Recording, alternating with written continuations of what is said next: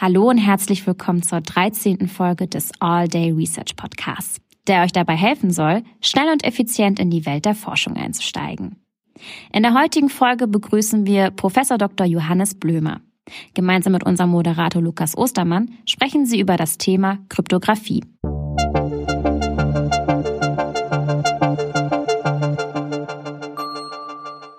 All Day Research Podcast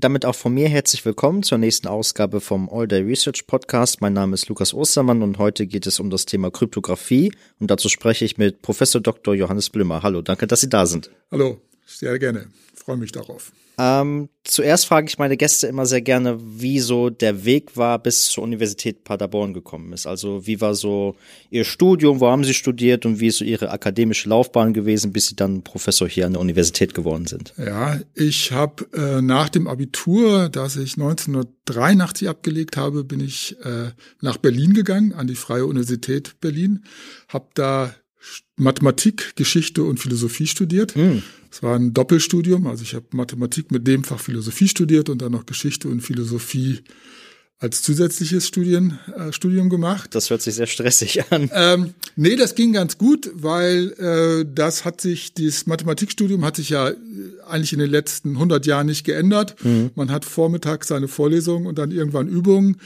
Und das eben während der Vorlesungszeit, während Geschichte und Philosophie, das hat sich ja mit Bologna sehr stark verändert. Als ich das studiert habe, ging es vor allen Dingen um Seminare und da musste man Seminarausarbeitungen schreiben. Und das konnte man zum größten Teil in den Semesterferien machen, wo mhm. im Mathematikstudium eben nicht so viel los war. Ne, da hat man, also klar, wenn man dann seine Diplomarbeit geschrieben hat, wenn man Seminare da gemacht hat, aber das waren relativ wenige, dann hatte man, konnte man das eigentlich ganz gut miteinander kombinieren. Äh, ich habe dann 1989 das Mathematikstudium abgeschlossen mit dem Diplom. Das andere Studium war kurz vorm Abschluss, aber da ich dann angefangen habe zu promovieren, habe ich das einfach sein lassen. Also ich habe da, habe noch irgendwo muss noch eine halbfertige Masterarbeit von mir liegen. ähm, aber ich habe das dann abgebrochen, weil ich dann ab 89 äh, in Berlin an der Freien Universität äh, promoviert habe in der Mathematik, weil es damals an der Freien Universität Berlin noch gar keinen richtigen Studiengang, gar kein Fach Informatik gab, sondern es gab nur die theoretische Informatik und die war Teil der Mathematik. Also vorher habe ich sogar noch äh, Zahlentheorie gemacht, algebraische Zahlentheorie mhm. in meinem in meiner Diplomarbeit und danach bin ich dann eher in die theoretische Informatik hineingegangen, habe dann 1993 promoviert an der Freien Universität Berlin, war noch ein halbes Jahr in Berlin und danach bin ich für knapp drei Jahre an das International Computer Science Institute äh, in Berkeley, Kalifornien gegangen. Also das war so eine äh, Institut, das angegliedert war, immer noch existiert und angegliedert ist an die University of California, wird von Deutschland, Italien, Schweiz äh, finanziert und gibt eben Postdocs da die Gelegenheit, da ähm, eine Zeit lang zu verbringen. Also eigentlich sollte ich nur ein Jahr bleiben, aber mir sind es dann drei Jahre geworden, weil es dann noch weitere, ähm, weitere Finanzierungsmöglichkeiten gab. War also ganz schön da. Ähm, also ich finde, dass es eigentlich ein Verstoß, der gegen die Menschenrechte ist, dass man die Gegend wieder verlassen muss. Also es war, es ist halt eine tolle Gegend, da zu wohnen. Also es ist wirklich, wirklich, das Wetter ist toll, äh, die Atmosphäre da ist toll. Ähm, muss dazu sagen, ich bin jetzt vor, äh, vor letztes Jahr, vorletztes Jahr, na, das muss ja schon vor vorletztes Jahr gewesen sein, bedingt durch Corona, war ich zum ersten Mal nach sechs, sieben Jahren wieder in San Francisco und war ein bisschen schockiert. Also klar, das Problem der Obdachlosen in den USA, das wissen wir alle, das war schon immer groß, aber dass es so groß geworden ist, das hat mich ein bisschen schockiert, mhm. ehrlich gesagt. Das fand ich dann wirklich bedenklich, aber die Gegend da ist einfach toll. Also die, die, die Westküste der USA. Also wer da mal äh, Zeit hat und die Möglichkeit hat, da ähm, die Route Number One mit dem Auto lang zu fahren, das ist, das ist so, wie man es immer hört. Das ist unglaublich. Danach bin ich dann sollte ich eigentlich nach Berlin zurückgehen. Ich hatte da dann Angebot, äh, an die FU Berlin wieder zurückzugehen, in meine alte Arbeitsgruppe. Aber mein Chef der ist dann an die ETH Zürich gegangen. Dann bin ich äh, mit dem, mit der Stelle dann nach Zürich gegangen, an die ETH, hatte dann ein halbes Jahr lang äh, war ich an der Goethe-Universität in Frankfurt, habe dann eine äh, Vertretungsprofessur gemacht, bin dann wieder nach Zürich gegangen und bin dann 2000 an die Universität Paderborn berufen worden. Und seitdem bin ich hier. Also schon sehr, sehr lange an der Universität. Ich, ja, ja, ich bin inzwischen, äh, es gibt nur noch wenige auch in der Informatik, die länger da sind als ich. Also in, ich glaube, nächstes oder übernächstes Jahr bin ich dann der Dienstälteste in der Informatik, würde ja, ich sagen. Ist ja auch ein Titel, den man sich dann hart erarbeitet hat. naja, er arbeitet, man muss nur sitzen bleiben. also, da ist nicht viel an Arbeit dabei. Ja. Vielleicht können Sie noch kurz etwas darüber erzählen. Sie sind ja nicht nur Professor, sondern auch Vizepräsident der Universität. Ja. Vielleicht können Sie da kurz was zu sagen, wie es vielleicht auch dazu gekommen ist. Das stelle ich mir auch sehr interessant vor und was so vielleicht auch Ihre Aufgaben da sind. Wie, wie kommt man dazu? Also ich habe ich hab das nie, ich glaube, das kann man auch gar nicht bewusst anstreben. Ähm, die jetzige Präsidentin, Birgit Riegraf, hat mich, als sie sich um das Amt beworben hat, gefragt, ob ich mir vorstellen könnte, mit ihr zusammen im Präsidium zu arbeiten. Und sie hat dann auch gleich gesagt, dass es eben um diesen Bereich Forschung und wissenschaftlichen Nachwuchs geht, ähm, den ich jetzt ja auch vertrete. Und da habe ich dann länger drüber nachgedacht und habe dann gesagt, ja, das wird mich schon interessieren. Ähm, und sie ist dann gewählt worden und dann müssen die Vizepräsidenten nochmal separat gewählt werden. Das ist aber typischerweise eine Formalität. Das ist vom Gesetz so vorgesehen, aber das wird auch vom, von der Hochschulwahlversammlung gemacht, genauso wie die Präsidentin. Aber die Präsidentin oder Präsident, je nachdem, schlägt vor. Und es wäre schon sehr ungewöhnlich, wenn dann die Hochschulwahlversammlung sozusagen gleich die erste Entscheidung der Präsidentin dann wieder kippt. Also das kann man sich eigentlich nicht, nicht so richtig gut vorstellen. Warum ich das gemacht habe? Naja, akademische Selbstverwaltung ist eben auch Teil meines Berufs. Also es ist Forschung, Lehre, Transfer, äh, Wissenstransfer, Technologietransfer gehört sicherlich auch dazu, aber eben die akademische Selbstverwaltung auch. Darauf, äh, das ist ja auch eine Errungenschaft, äh, auch natürlich gerade für Studierende, ne, dass die in den Fakultätsräten, im AStA, im Studentenparlament, in Berufungskommissionen, in den Studierendenausschüssen äh, mitwirken können. Und das ist natürlich auch für uns als Professorinnen und Professoren der Fall da gibt es eben sehr unterschiedliche Jobs, die man da annehmen kann. Ich war auch vor, ich war 19, von 2006 oder 2007 bis 2010, glaube ich, war ich auch mal Institutsleiter des Instituts für Informatik. Da ist es so, dass man da häufig reagieren muss auf Anforderungen. Bei, ich hatte dann die Hoffnung, dass mit diesem Vizepräsidenten Amt. Sozusagen, je weiter oben man in der Hierarchie steht, umso größer ist der eigene Spielraum, da kann man auch gestalten. Und das hat sich eigentlich auch bestätigt. Ähm, die Aufgaben da drin, die man da hat, äh, sind ja zwei Sachen, Forschung und wissenschaftlicher Nachwuchs, wobei ich immer sage, diesen Begriff wissenschaftlichen Nachwuchs, den mag ich eigentlich nicht so sehr. Das klingt so ein bisschen nach weiß ich nicht, Kita, Kindertagesstätte oder Kindergarten und das mag ich eigentlich nicht so sehr. Das sind einfach junge Wissenschaftlerinnen, die am Anfang ihrer Karriere stehen und die man versucht eben zu unterstützen. Forschung ist eben, was ist die strategische Ausrichtung der Universität? Wie kann man die Universität bei verschiedenen Geldgebern gut darstellen? Ähm, welche inhaltlichen Ausgestaltungen sind es? Was, wie kann man auch äh, Dinge zusammenbringen, wie kann man versuchen, jetzt reden wir gerade wieder über die nächste Runde der Exzellenzstrategie, wo die Ausschreibungsfrist für Skizzen Ende Mai nächsten Jahres ist. Also wie kann man da Wissenschaftlerinnen, Wissenschaftler zusammenbringen, wie kann man interessante Themen auch mithelfen zu formulieren, wobei das dann aber hauptsächlich von den entsprechenden Wissenschaftlerinnen und Wissenschaftlern natürlich gemacht werden muss, aber die Leute vielleicht zusammenbringen, um ähm, da hoffentlich dann auch erfolgversprechend zu sein. Dasselbe gilt auch für Sonderforschungsbereiche, große EU-Projekte, wobei das wirklich zu einem großen Teil eben von den dann hauptverantwortlichen Wissenschaftlerinnen und Wissenschaftlern gemacht wird, aber die dann auch angemessen zu unterstützen. Es gibt natürlich auch politische Sachen, die da eine große Rolle spielen. Natürlich ähm, trifft man sich unter den Prorektoren, so ist der alte Titel oder der, die alternative Titel und, und Forschungsvizepräsidenten regelmäßig aus dem Land Nordrhein-Westfalen, um natürlich auch Einfluss, soweit es geht, auf Entscheidungen des Ministeriums in Richtung Fördermittel und wie werden Fördermittel ausgegeben zu treffen. Und das andere ist natürlich jetzt wissenschaftlicher Nachwuchs. Das war auch wirklich eine äh, Aufgabe gerade in den letzten Jahren, die viel Zeit in Anspruch genommen haben. Wir haben, das haben vielleicht ja einige gehört, dieses Jenny Aloni Center aufgebaut für die Förderung äh, der jungen Wissenschaftler, also von Wissenschaftlerinnen und Wissenschaftlern in frühen Karrierephasen, also in der Promotion.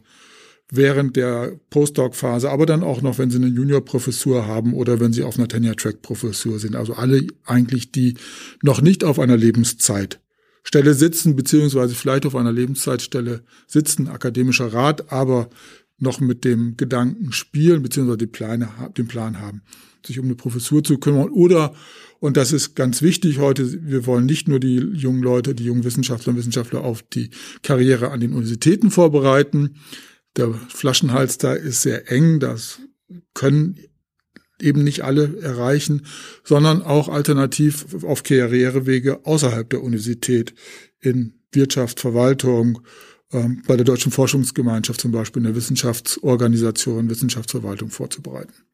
Hört sich auf jeden Fall sehr, sehr interessant an und auch nach sehr, sehr viel Arbeit, die Sie da so in, in, in solche Sachen stecken müssen.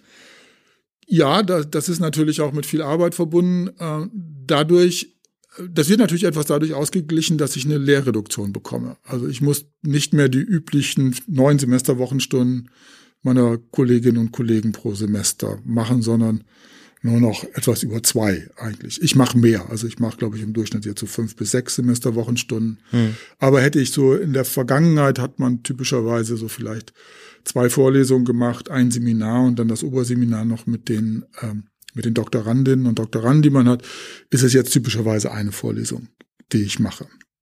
Und dann Seminare äh, und das die Oberseminar. Alles klar, vielen Dank auf jeden Fall schon mal für diesen Einblick. Ich würde jetzt weitermachen mit ein paar Entweder-Oder-Fragen und danach würden wir dann auf Ihr äh, Forschungsgebiet zu sprechen kommen. Die erste Frage, die ich hätte, wäre Bier oder Wein? Wein. Berge oder das Meer? Meer.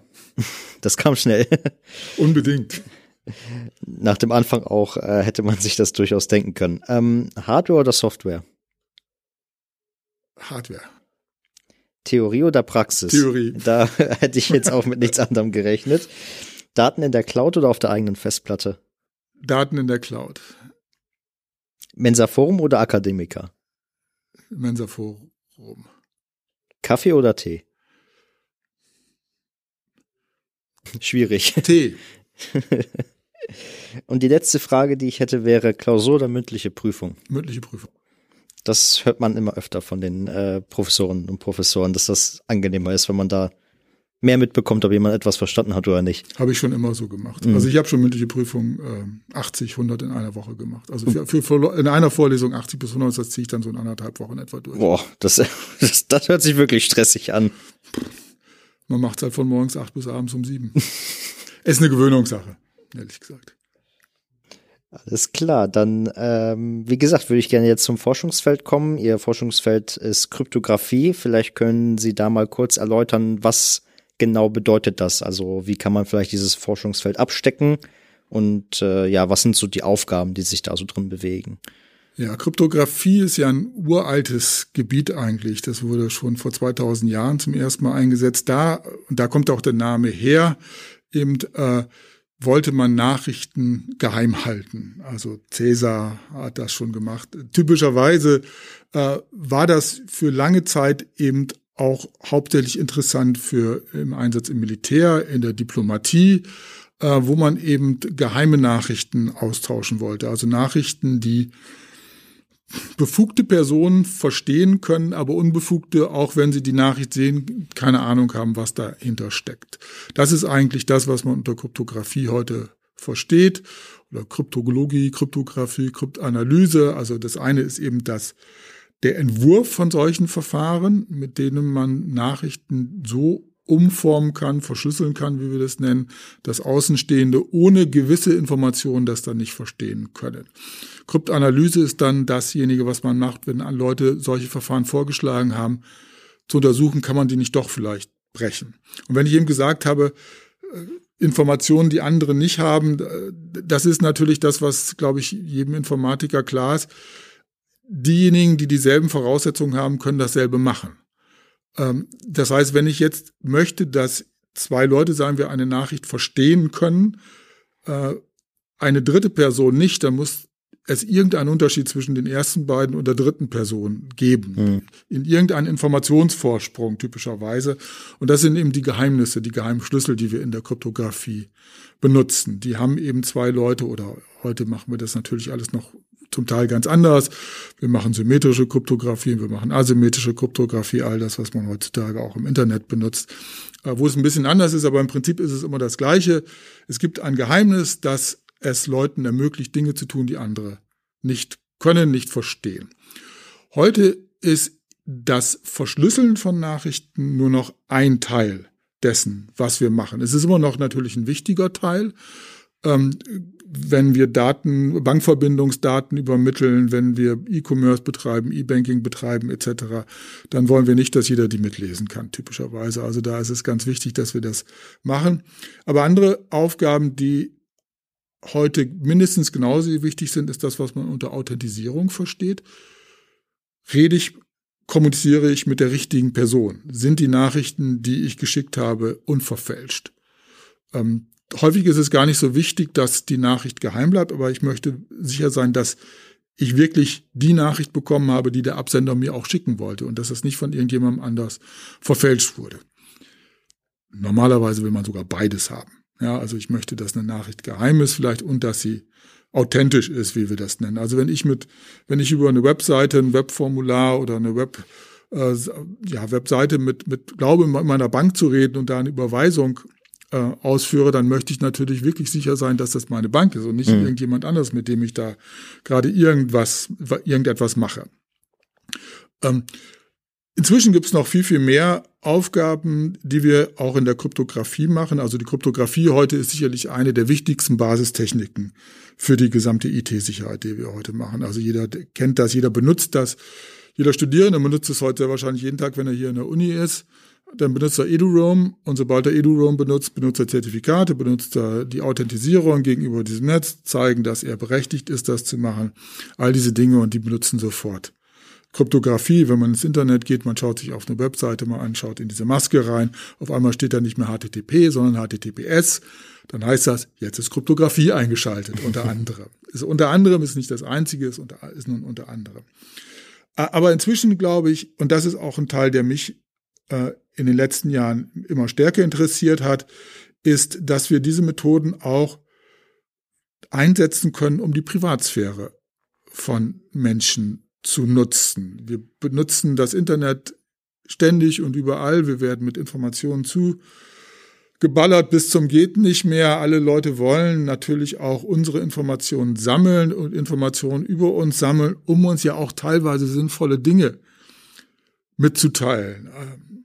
Ähm, wo, wo bin ich gerade? Ich, ich suche jetzt einen Weg von hier nach da. Und wenn ich jetzt, klar, kann man Lokalis Lokalisierung machen und dann wird mir gleich gesagt, du bist hier und wenn du dahin willst, musst du jetzt da und da lang gehen. Äh, aber auch klar, viele Leute nutzen natürlich auch im E-Commerce äh, die Empfehlungsfunktion, äh, die einem dann aufgrund der Käufe, die man getätigt hat, neue Dinge vorschlägt.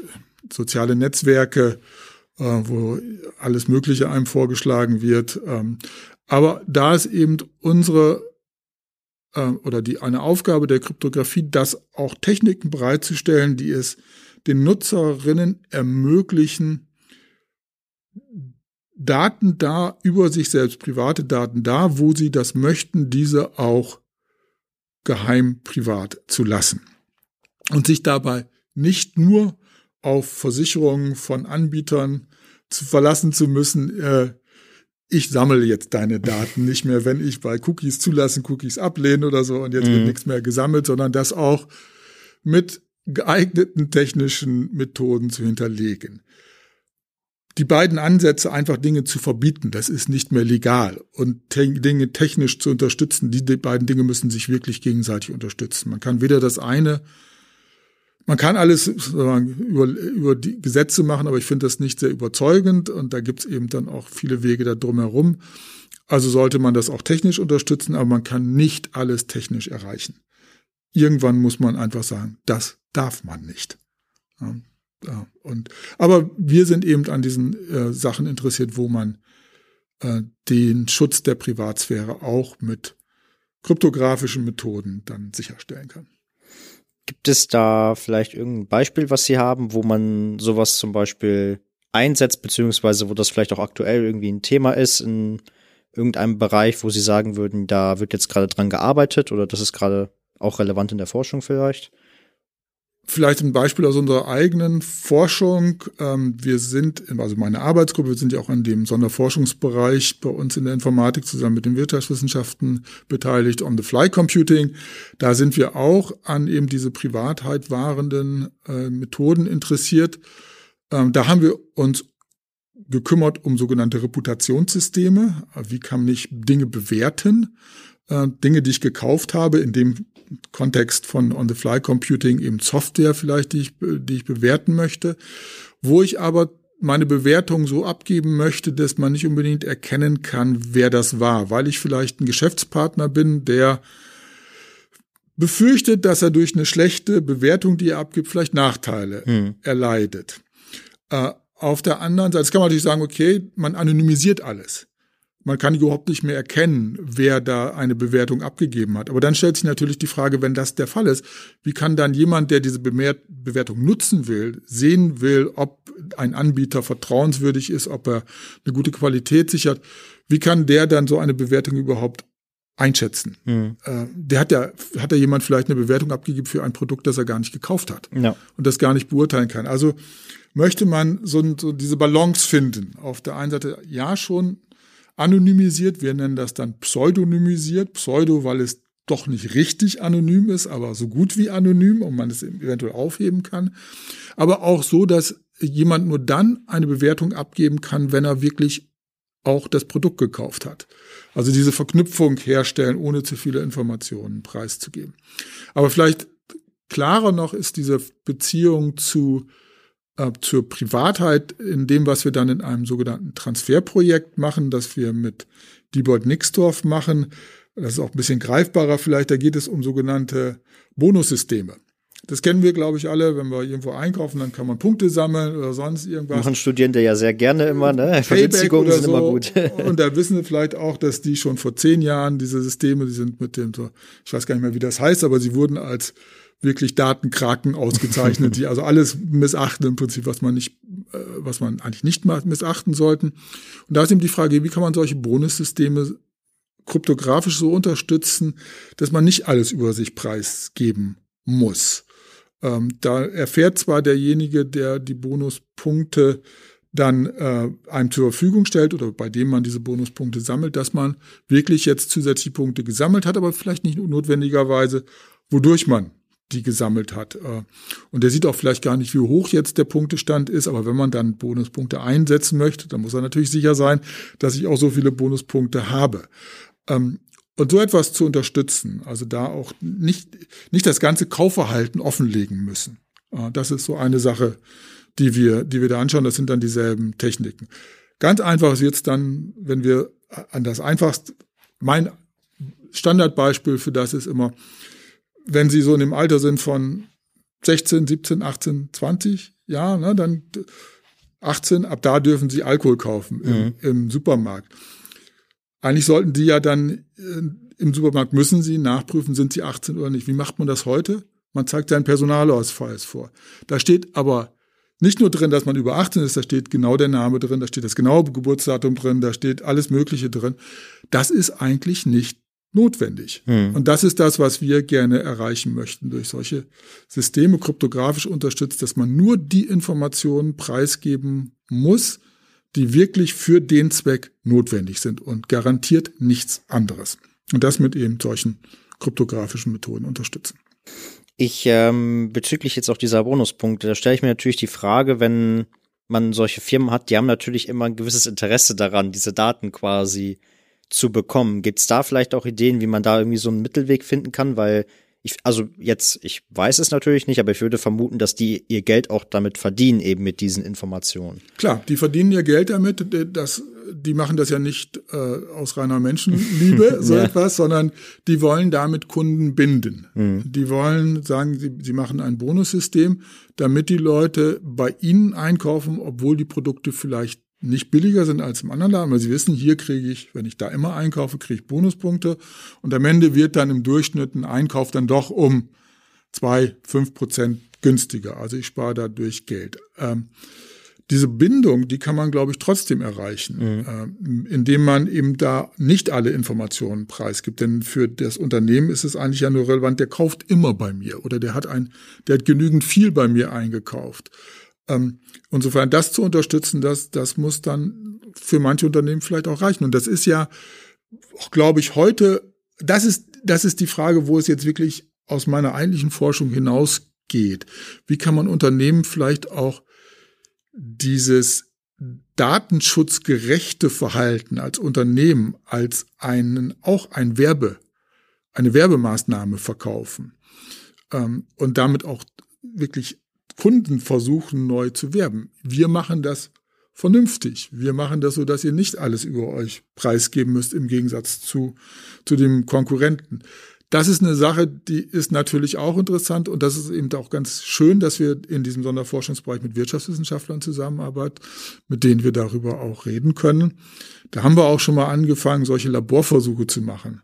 Äh, in den Reputationssystemen, die ich da eben auch erwähnt habe, wenn man solche Bewertungen abgibt, man denkt an Amazon oder ähnliche Unternehmen, viele Leute den macht das ja auch Spaß. Ich habe eine Bewertung abgegeben. Man mhm. sieht, dass ich das gemacht habe.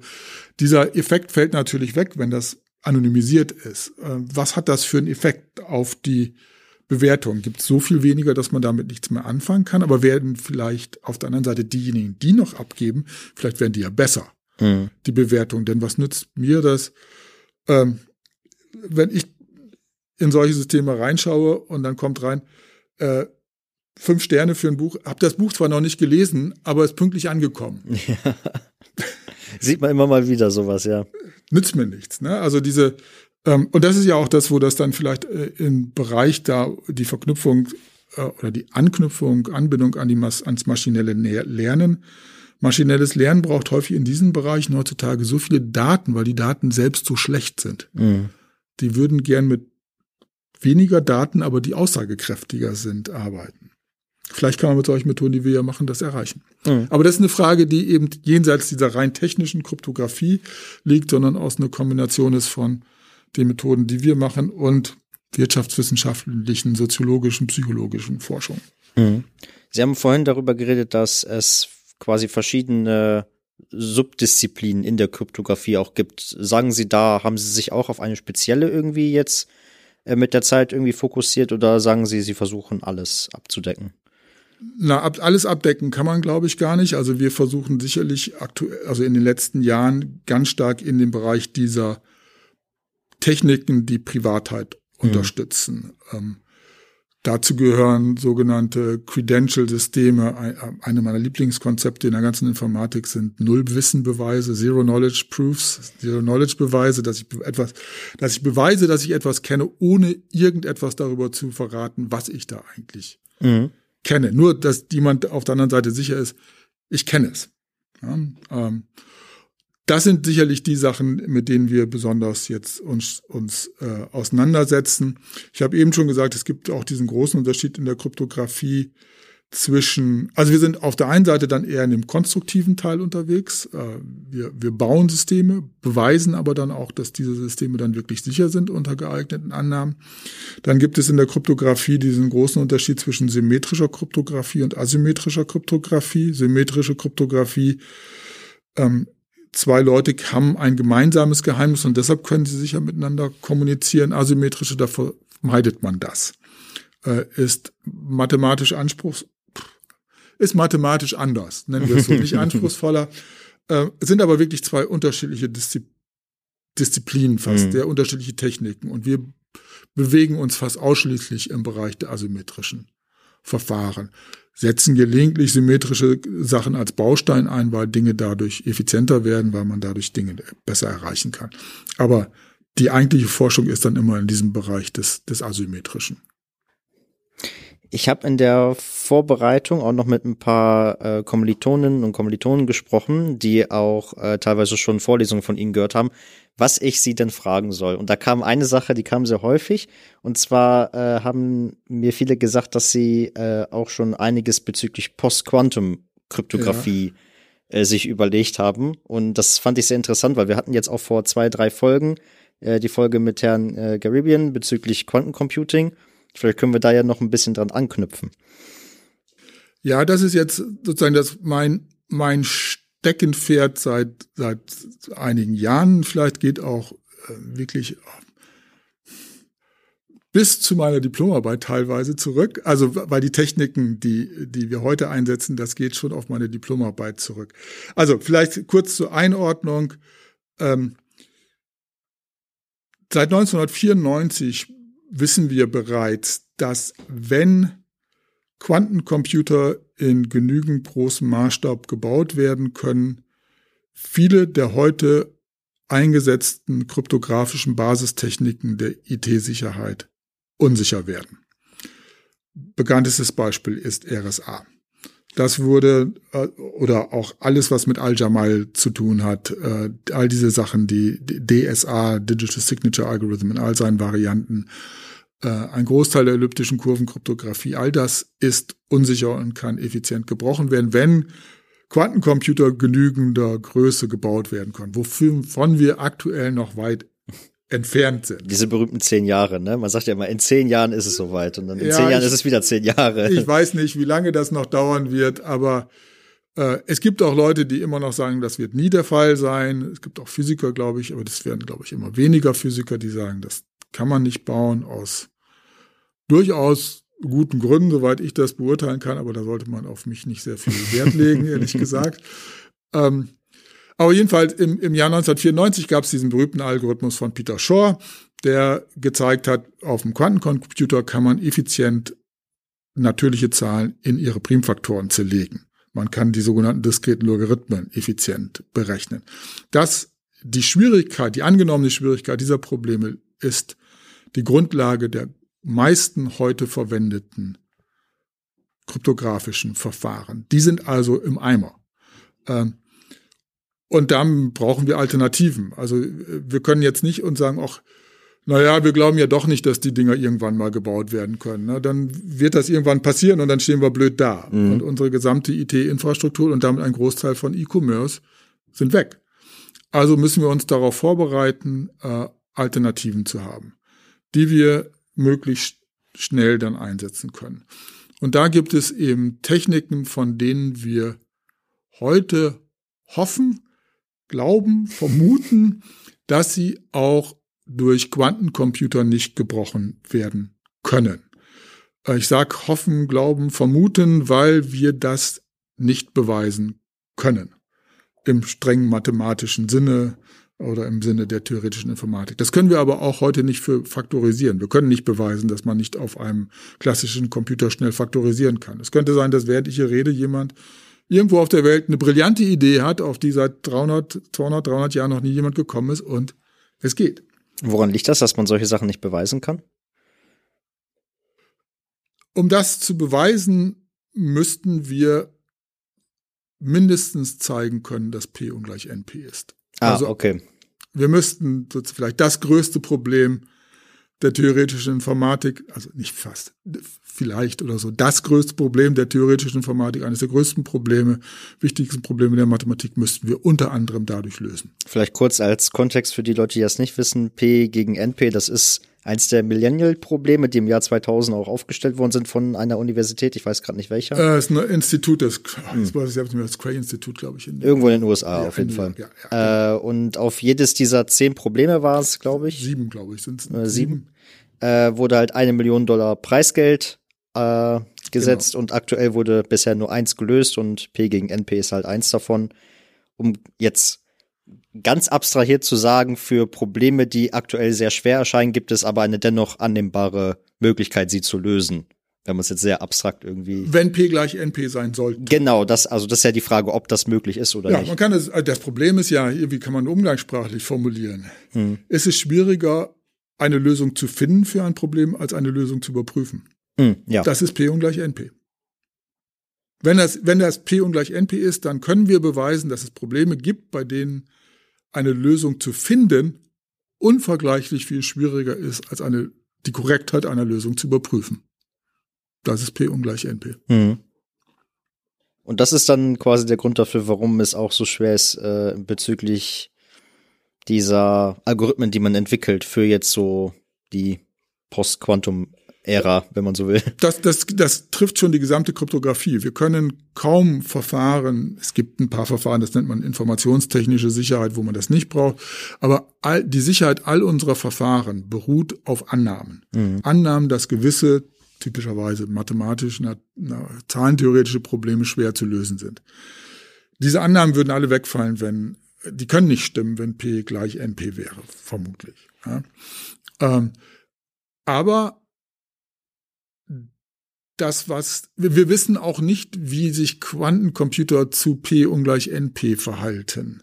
Äh, das ist eine Vermutung über klassische Computer, die klassische Physik halt benutzen, eben mhm. nicht die die quantentheoretischen äh, die abgefahrenen Dinger. Ja. Ja, das, was, was da halt eben diese, die Quantensysteme so auszeichnet. Wir wissen auch nicht, wie sich das verhält zwischen, da hat Silva Garibian sicherlich viel darüber erzählt, wir wissen nicht, wie das Verhältnis ist von klassischen Computern zu Quantencomputern. Mhm. Vielleicht sind die nicht viel besser als, als äh, klassische Computer.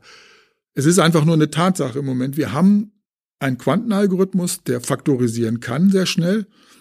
Wir haben keine Ahnung, wie das klassisch funktionieren sollte. Der Algorithmus nutzt wirklich Quanten mechanische Effekte aus, äh, die man klassisch, soweit wir wissen, nicht effizient äh, simulieren kann. Ähm, das heißt einfach, dass diese, und das heißt eben, diese Probleme faktorisieren, die fallen weg, die kann man auf dem Quantencomputer gut lösen. Das heißt aber nicht, dass wir alle Probleme, die wir klassisch nicht mehr lösen können und die in diesem P ungleich NP-Kontext irgendwie fallen, dass wir die auch mit Quantencomputern lösen können. Die RSA Al-Jamal, da geht's ganz viel, und das kennen ja auch die, die Informatikstudenten aus, aus den äh, lineare Algebra für, für Informatikveranstaltungen, da geht's um endliche Gruppen. Probleme, die so in endlichen Gruppen sich abspielen. Und es scheint so zu sein, dass wir diese Probleme häufig gut mit Quantencomputern lösen können.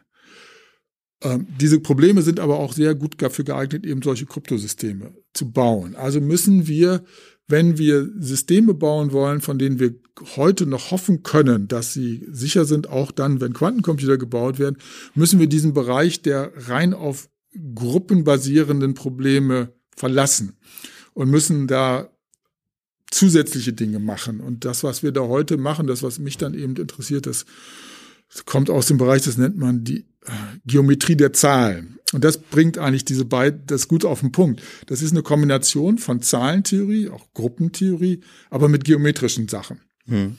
Ähm, und diese beiden Sachen zusammen richtig gemacht, scheint ein guter Kandidat dafür zu sein, auch äh, dann noch schwer lös lösbar zu sein, wenn Quantencomputer gebaut werden können. Wir können uns da nicht sicher sein. Das sind die aktuell die, die vielversprechendsten Kandidaten. Aber die, da, dafür müssen wir auch einen Preis zahlen. Sowas wie Schlüssel, die sind sehr viel länger als in den Verfahren, die wir jetzt heutzutage machen. Die Verfahren insgesamt scheinen heute häufig noch etwas komplexer zu sein, manchmal sehr viel komplexer. Ähm, wir müssen das also alles noch intensiv untersuchen, um wirklich Verfahren zu konstruieren, die auch hinreichend effizient sind. Und deshalb habe ich eben auch auf Ihre Frage Hardware oder Software, habe ich mit Hardware geantwortet, um darauf zurückzukommen, weil in Software ist das häufig dann kein Problem. Also ein, heutzutage Rechner sind dermaßen äh, leistungsstark, selbst das, was man im Handy drin hat, ist dermaßen leistungsstark, dass das eigentlich kein Problem ist. Aber Kryptographie wird heute auf diesen Smartcards gemacht, auf diesen mhm. kleinen Kryptoprozessoren. Und da kommt es auf jedes Register noch drauf an. Weil da müssen, ich sagte, das sind ja geheime Schlüssel. Und wenn ich einen geheimen Schlüssel, den sollte ich nicht äh, irgendwo in meinem Hauptspeicher ablegen. Den kann man auslesen. Ne? Der muss in einem Bereich eines Speichers abgelegt werden, der besonders hardwaremäßig gesichert ist, mhm. wo man nicht so ohne weiteres darauf zugreifen kann. Das ist schwer zu realisieren. Deshalb sind diese Bereiche, die, in denen man das auf diesen Smartcards macht, die sind besonders geschützt. Die sind aber auch relativ klein. und auch die, die, die Algorithmen, die Techniken werden dann auf diesen ganz kleinen Smartcards äh, ausgeführt, weil die die Geheimnisse benutzen. Das heißt, die sollten ja natürlich auch nicht, was nützt es mir, wenn ich die irgendwo sicher ablege und dann verschicke ich dies über Internet oder sonst irgendwas. Das kann ich mir auch sparen. Ja. ja. Also all das, was mit diesen Dingern arbeitet, muss in besonderer Weise geschützt sein. Das heißt, da habe ich ganz andere Hardware-Anforderungen als wenn ich das auf dem Rechner mache, wo ich dann mit irgendwelchen öffentlichen Schlüsseln darum hantieren kann. Das gilt für einige Anwendungen, nicht für alle, aber für einige ist das so. Und da ist es eben sehr äh, wichtig, Verfahren zu konstruieren, die eben auch was den Speicherbedarf anbelangt, was die Laufzeiten anbelangt, wirklich sehr, sehr, äh, sehr effizient sind. Wenn ich das jetzt mal so ein bisschen Revue passieren lasse, Sie haben ja auch Mathematik studiert, das ist schon alles sehr mathematiklastig. Also ich würde sagen, es ist vielleicht so eine der Disziplinen der Informatik, die am nächsten irgendwie auch quasi an der Mathematik so dran ist, oder wie sehen Sie das?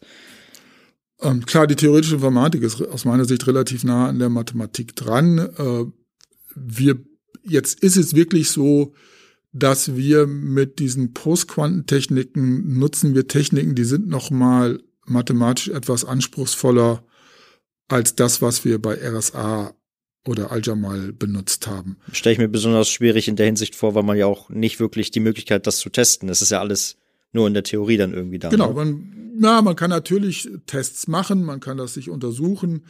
Ähm, da kann ich gleich vielleicht noch ein bisschen was dazu sagen, aber natürlich muss man, wir, wir setzen darauf, dass wir erstmal mathematische Argumente dafür haben, äh, dass die Dinger auch wirklich sicher sind.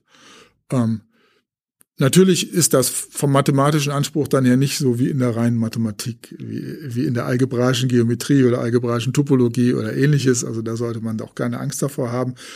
Da gibt es auch, und das äh, ist auch, glaube ich, für Studierende wichtig zu wissen, da gibt es natürlich auch, wenn man bei uns mitarbeiten möchte, gibt es natürlich auch Themen, die nicht mathematisch so aufwendig sind. Ähm, wir wollen natürlich auch die Dinge manchmal einfach effizient implementieren. Dazu muss man auch algorithmisch einfach gute Kenntnisse haben.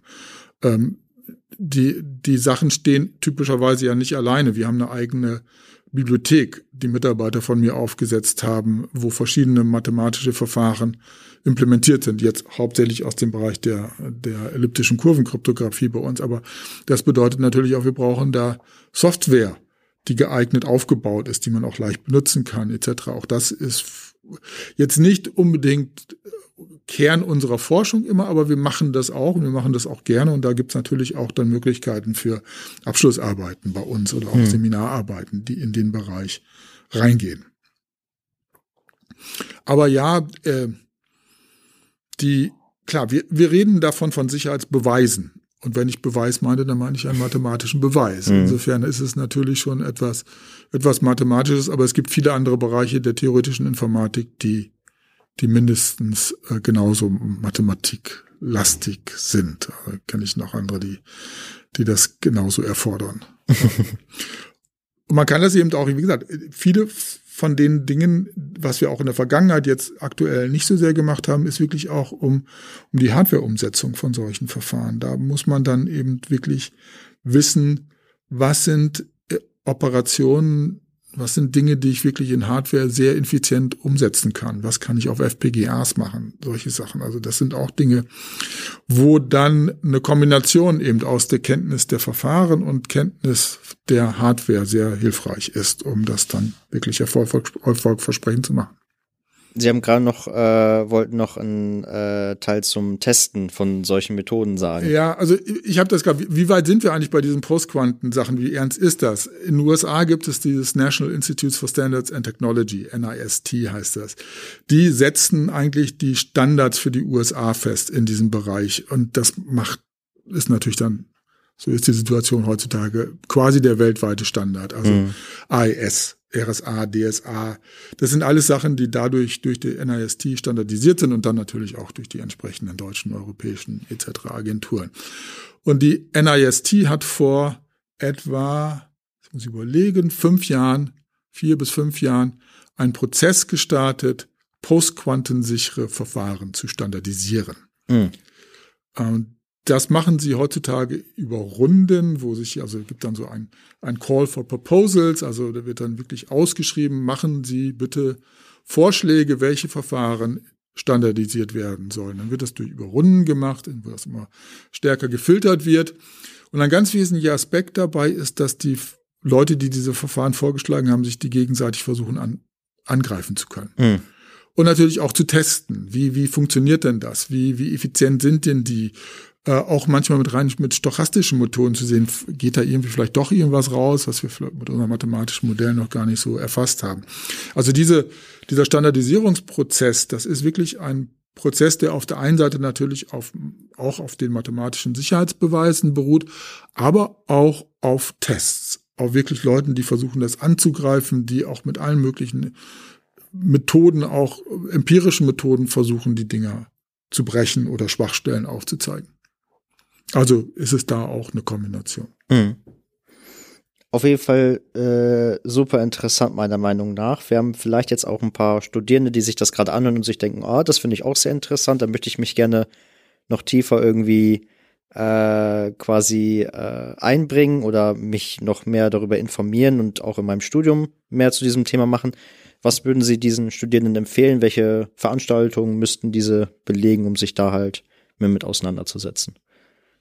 Naja, es sind natürlich, also die Veranstaltungen, die wir natürlich sowieso im Grundstudium haben, sind natürlich einige, die dafür besonders relevant sind.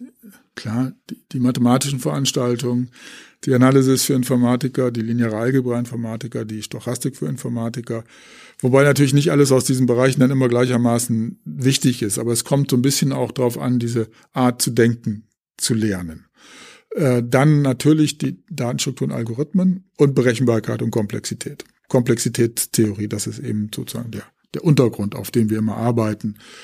Die Dinge, ich weiß noch, als ich meine erste, meine erste Grundstudiumsveranstaltung hier gehalten habe, das war, ich glaube, damals hieß sie noch Einführung in Berechenbarkeit und formale Sprachen. Da mhm. war Berechenbarkeit und Komplexität noch getrennt in zwei unterschiedliche Veranstaltungen, Berechenbarkeit und formale Sprachen und Komplexität, Algorithmen und Komplexität. Und äh, da ist mir zum ersten Mal bewusst geworden, was für eine Hürde dieser Begriff der Reduktion für Studierende zu sein schien. Äh, ich kann das einerseits nachvollziehen, äh, andererseits ist immer mein Ehrgeiz, Studenten davon jemand zu überzeugen, dass es nicht, das ist was total Simples. Das ist etwas, was wir tagtäglich benutzen. Mhm. Aber dieses Konzept, das ist der, das Rückgrat von allen Sicherheitsbeweisen, die wir machen. Wir sagen immer, wir Angenommen, du kannst dieses System brechen, dann hättest du, musst du eigentlich dieses zugrunde liegende mathematische Problem auch gebrochen haben. Sozusagen. Mhm. Kann ich das eine als ein Unterprogramm nutzen, dann kann ich das andere lösen. Das ist nichts anderes als, das ist eine Reduktion. Fertig. Ähm, also das ist ganz wichtig und dann natürlich biete ich ja im, im, ähm, im Bachelorstudium, im zweiten Studienabschnitt dann die Einführung in Kryptographie ein, Introduction to Cryptography. Im, im Masterstudiengang dann die Foundations of Cryptography und in nächster Zeit wird sicherlich eine Spezialveranstaltung dazu kommen, Post-Quantum-Kryptographie. Also deckt man da quasi dann auch alles ab, was wir heute hier besprochen haben. Das ist ja auch. Das deckt dann vieles davon ab, ja. Genau. Sehr gut. Ähm, vielleicht noch für Studierende, die sich da äh, fragen, wenn ich jetzt in dem Bereich in die Forschung einsteigen möchte, was würden Sie denen vielleicht auch empfehlen oder welche Möglichkeiten gibt es da? Kommen Sie möglichst früh zu uns. Ähm, haben Sie keine Angst? Also klar, die Veranstaltung Einführung in Kryptographie, die Foundations of Cryptography, die bringt natürlich da eine ganze Menge dabei. Die Seminare, die wir anbieten, da lernt man mit diesen, äh, mit den Arbeiten umzugehen, mit wie Arbeiten geschrieben sind, was sozusagen die äh, und das ist, glaube ich, ein ganz wichtiger Punkt. Auch dann, wenn man bei uns Bachelor- oder Masterarbeiten schreibt, da legen wir großen Wert darauf. Das war leider in den letzten zwei Jahren mit Corona häufig nicht so möglich. Da haben wir es natürlich versucht, euch Online-Beratung zu ersetzen, aber mit den Leuten an der Tafel zu stehen und Dinge zu erläutern. Mhm. Äh, in diesen Bereichen, die, die Arbeiten sind von Spezialisten für Spezialisten geschrieben. Und da steht dann so etwas drin wie, man sieht leicht. Und ich habe auch schon manchmal eine Woche gebraucht, bis ich gesehen habe, ja, das sieht man wirklich leicht. Ne? Aber das dauert eben so lange und äh, das kann man nicht immer äh, Studierenden immer ersparen. Das, man, man übersieht das manchmal auch selber. Aber viele von diesen Dingern, diese Tricks of the Trade, mhm. diese kleinen, was dann häufig als Folklore bezeichnet wird oder so, ne? Äh, das können wir denen, das kann man denen gut erklären. Äh, und da, wenn man dann bei uns Bachelorarbeit geschrieben hat, Masterarbeit geschrieben hat, dann erklären wir das da auch. Und dann hat man das, glaube ich, relativ schnell, relativ schnell drauf. Dann, dann sieht man so ein paar Worte, dann weiß man, ah, das ist leicht zu sehen. Und dann kommt noch irgend so ein, ein Wort und dann weiß man eigentlich sofort, ah, die meinen die Beweismethode und dann guckt man, ja klar. Man bekommt ein Gefühl dafür. So, genau, ja. man bekommt ein Gefühl dafür, kann das relativ schnell einordnen. Was auch bei mir nach zig Jahren nicht heißt, dass ich nicht manchmal tagelang über etwas nachdenke, um mir am Ende an den Kopf zu fassen, denke, jo, das hättest du auch in fünf Minuten rausfinden können. Aber so ist das halt. Das macht auch ein bisschen den Reiz des Gebiets aus. Gut, meine letzte Frage für heute wäre dann, was Sie jetzt gleich machen, wenn Sie an Ihren Arbeitsplatz zurückkehren. Wenn ich gleich an meinen Arbeitsplatz zurückkehre, schaue ich mir eine Arbeit an, äh, einen ähm, wichtigen Baustein für postquantensichere Reputationssysteme, mhm. den ich äh, verstehen muss, weil wir ihn einsetzen wollen und in leicht abgewandelter Form einsetzen wollen. Ähm, und danach habe ich dann ein Gespräch mit einem Masterarbeiter, Masterarbeitsstudenten bei uns, der über, äh, und das ist vielleicht auch ein ganz gutes Beispiel, über Bibliotheken schreibt für die sogenannte homomorphe Verschlüsselungsverfahren. Also Verfahren, mit denen man auf verschlüsselten Daten rechnen kann, ohne diese Daten jemals zu entschlüsseln. Und darauf rechnen, ohne dass man versteht, was man da eigentlich tut. Deshalb, weil ich gesagt habe, Outsourcing, Cloud, das mache ich gerne, weil dann, ich traue den Leuten nicht, habe meine Daten da, die sollen da für mich die Daten auch bearbeiten darauf auswerten, aber sie sollen die Daten immer noch nicht verstehen können. Und dafür ist eben dieses homomorphe Verschlüsselung der heilige Gral gerade der Kryptographie ist genau dafür gedacht. Wenn wir das können, effizient können, dann können wir ganz vieles auch outsourcen und das wäre alles super sicher. Und der kümmert sich um einige Standardbibliotheken, die es heutzutage dafür schon gibt, um zu sehen, wie die das umsetzen, welche softwaretechnischen äh, Dinge die da einsetzen. Ähnliche Sachen. Alles klar. Ähm, dann bedanke ich mich recht herzlich, dass Sie da waren und wünsche Ihnen dann noch auf jeden Fall einen äh, erfolgreichen Arbeitstag. Danke, ich habe mich gefreut, hier zu sein und ein bisschen was über meine Arbeit zu erzählen. Vielen Dank. Sehr gerne. Das war All Day Research, der Podcast des Instituts für Informatik an der Uni Paderborn. Ich bin Lukas Ostermann und wir sehen bzw. hören uns hoffentlich auch beim nächsten Mal wieder. Bis dann.